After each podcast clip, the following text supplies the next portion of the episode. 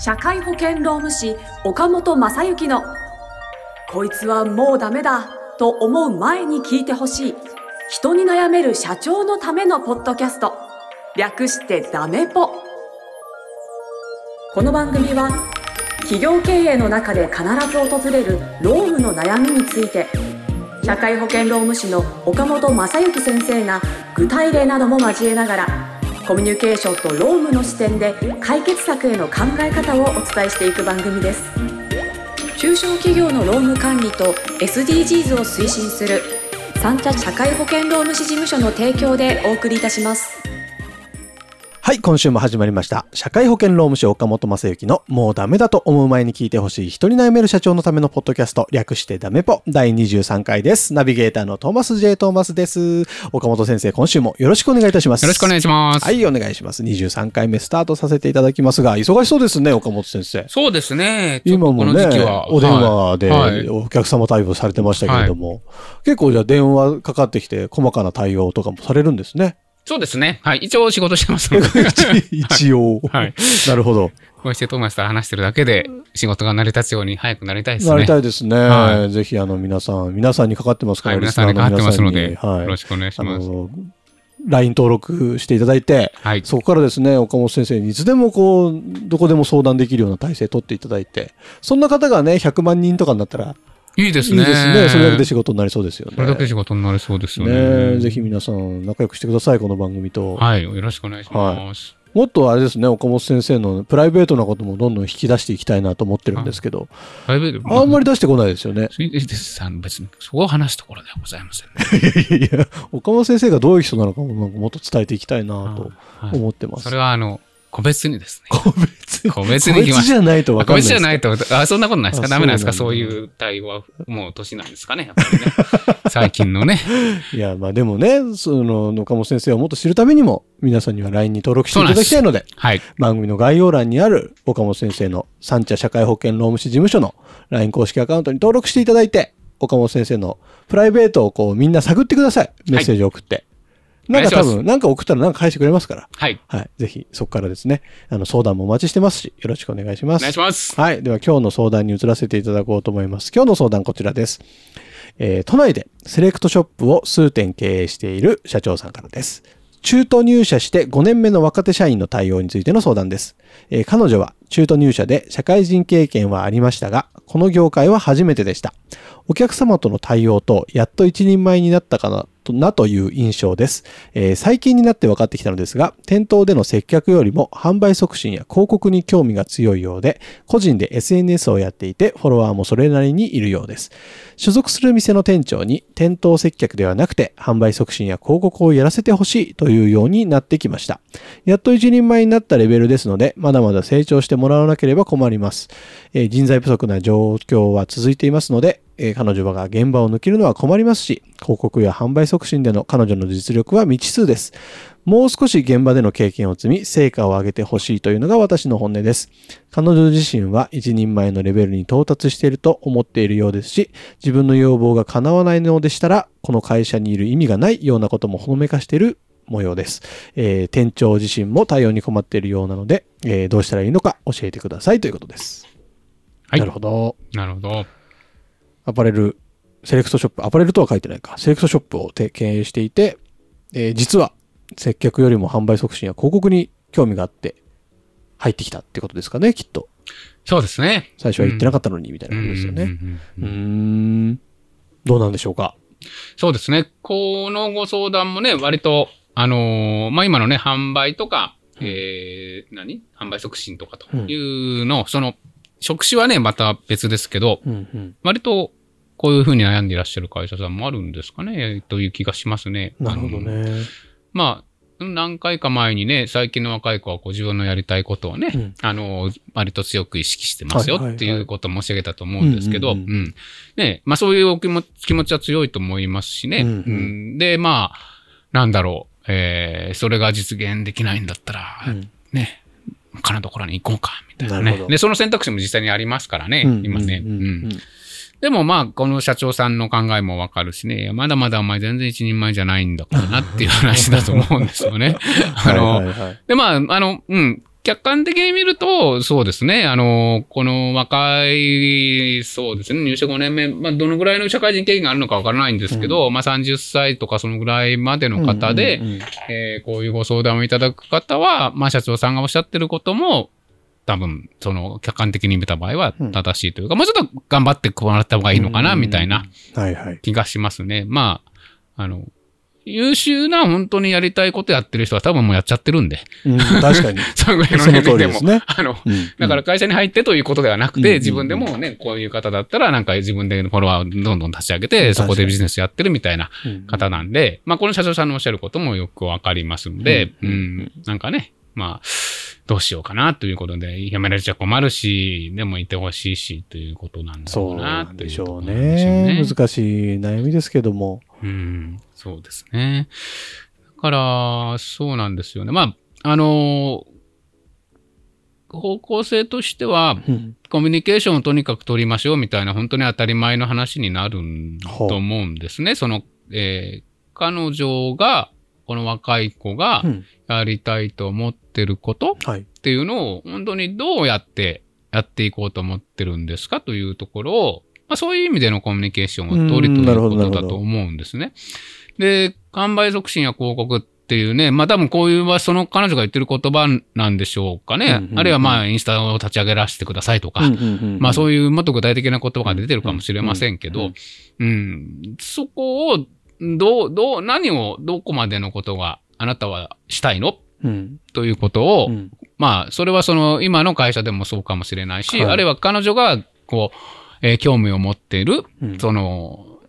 仕事っていうのはどういう仕事なんだろうっていうことを、ちょっと、こう、整理をしていただくということは、なるほど。彼女のためにも重要だと思いますし。確かに。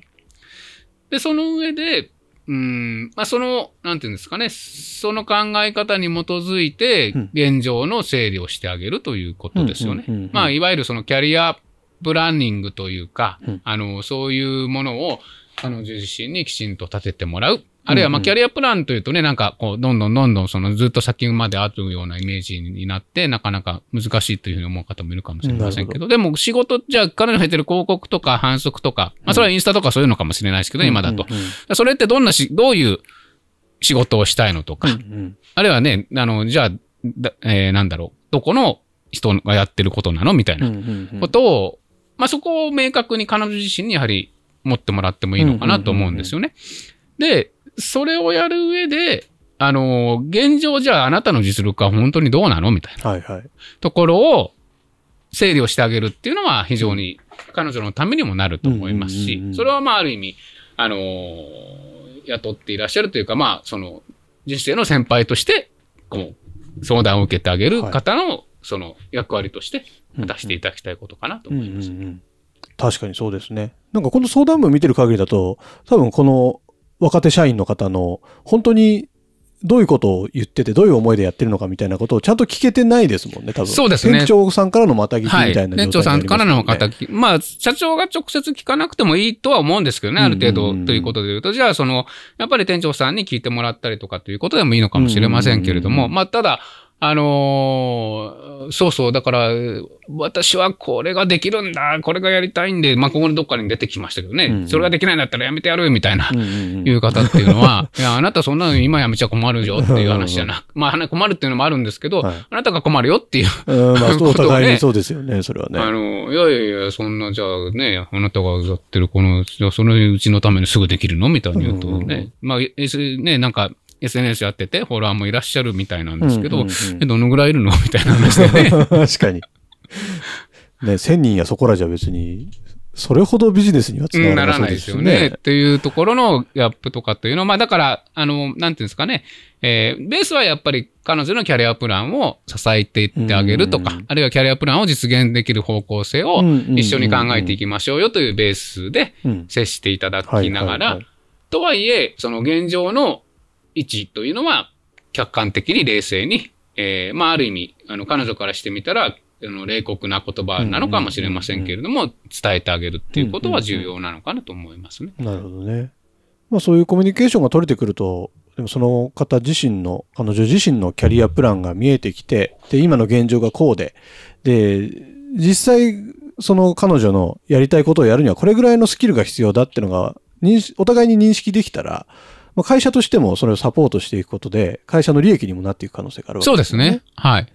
本当にその広告とか販売促進のスキルがすごい才能がある方かもしれないですね。そうですね。ある方かもしれないですね。うん、そうなっていったら本当にいいですね。いいですね。うんうん、で、そのある方かもしれないし、今おっしゃったように、どう、そこら辺が整理できると、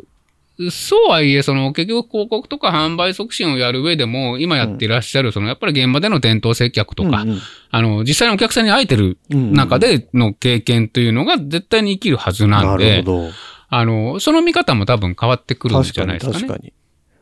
結構、話すだけで化ける可能性ありますね、これは。うん、と思いますね。考え方が、その、店頭接客と何かその販売促進とかを、うん、まあ、非常に分けて考えちゃってるようなイメージもね、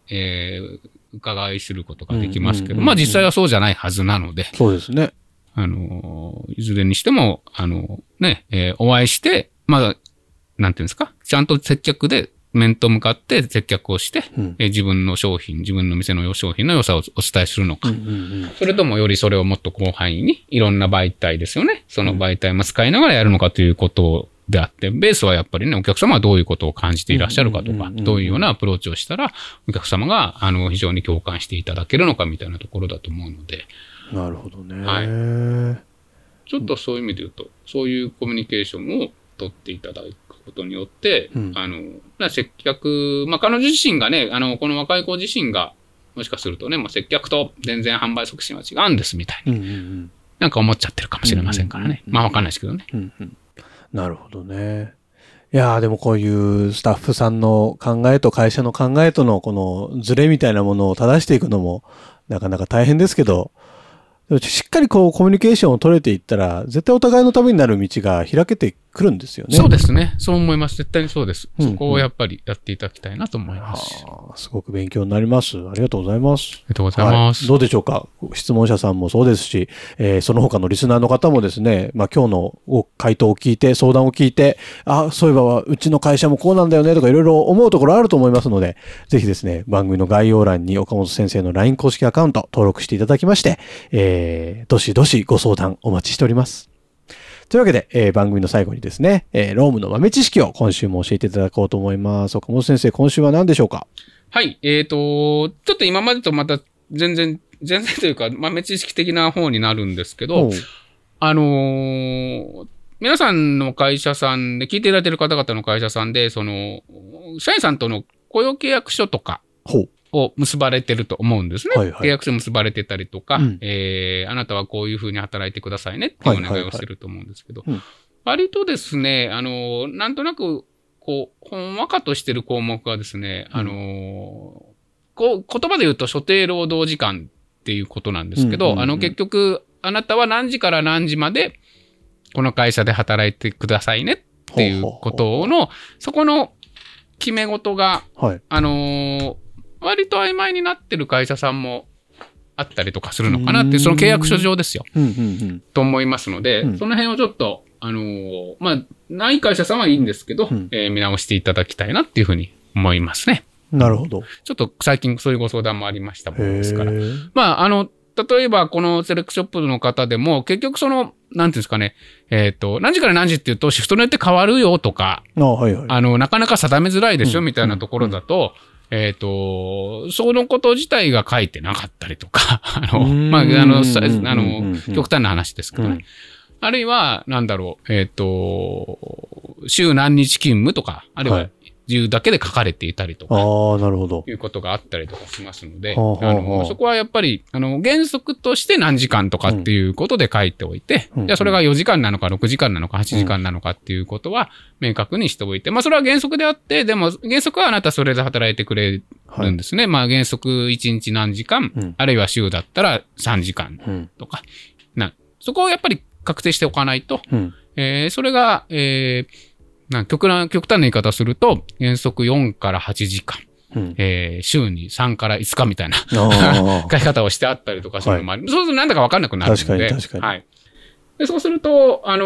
ー、結局契約ってその時間、社員さんからしたらその時間会社にもう私の時間を捧げますよということの意向だし、会社はその時間を、あなたの時間を買いますよっていうことの意向なんで、あの、割と大事なんですよね。なるほど。そこの合意って。なんで、ちょっとそこは明確にしていただく必要があるのかなと思います。なるほどね。あの、ちょうど、もう、あの、少し前で、あの、ちょっと長くなっちゃいますけどね、今日の豆知識が長くなっちゃいますけど、はい、あの、社会保険の算定基礎届って出していただいてると思うんですけど、はい、あの、その辺で、あの、何時間以上の方は社会保険に加入させないといけないよみたいなものも当然あるわけで、あの割と法律上って何時間っていう時間のくくりが大事になってますから、あの、そこを適用するにしても、して、しないにしても、時間っていうのは割とこう、大事ですよということで。確かに、そっか、雇用契約書ちょっと見直してみた方がいいかもしれないですね。そうですね。なるほどね。はい、うっかりしてますもんね。はい。わからなければ、はい。見直して、なんか一言、ということで電話、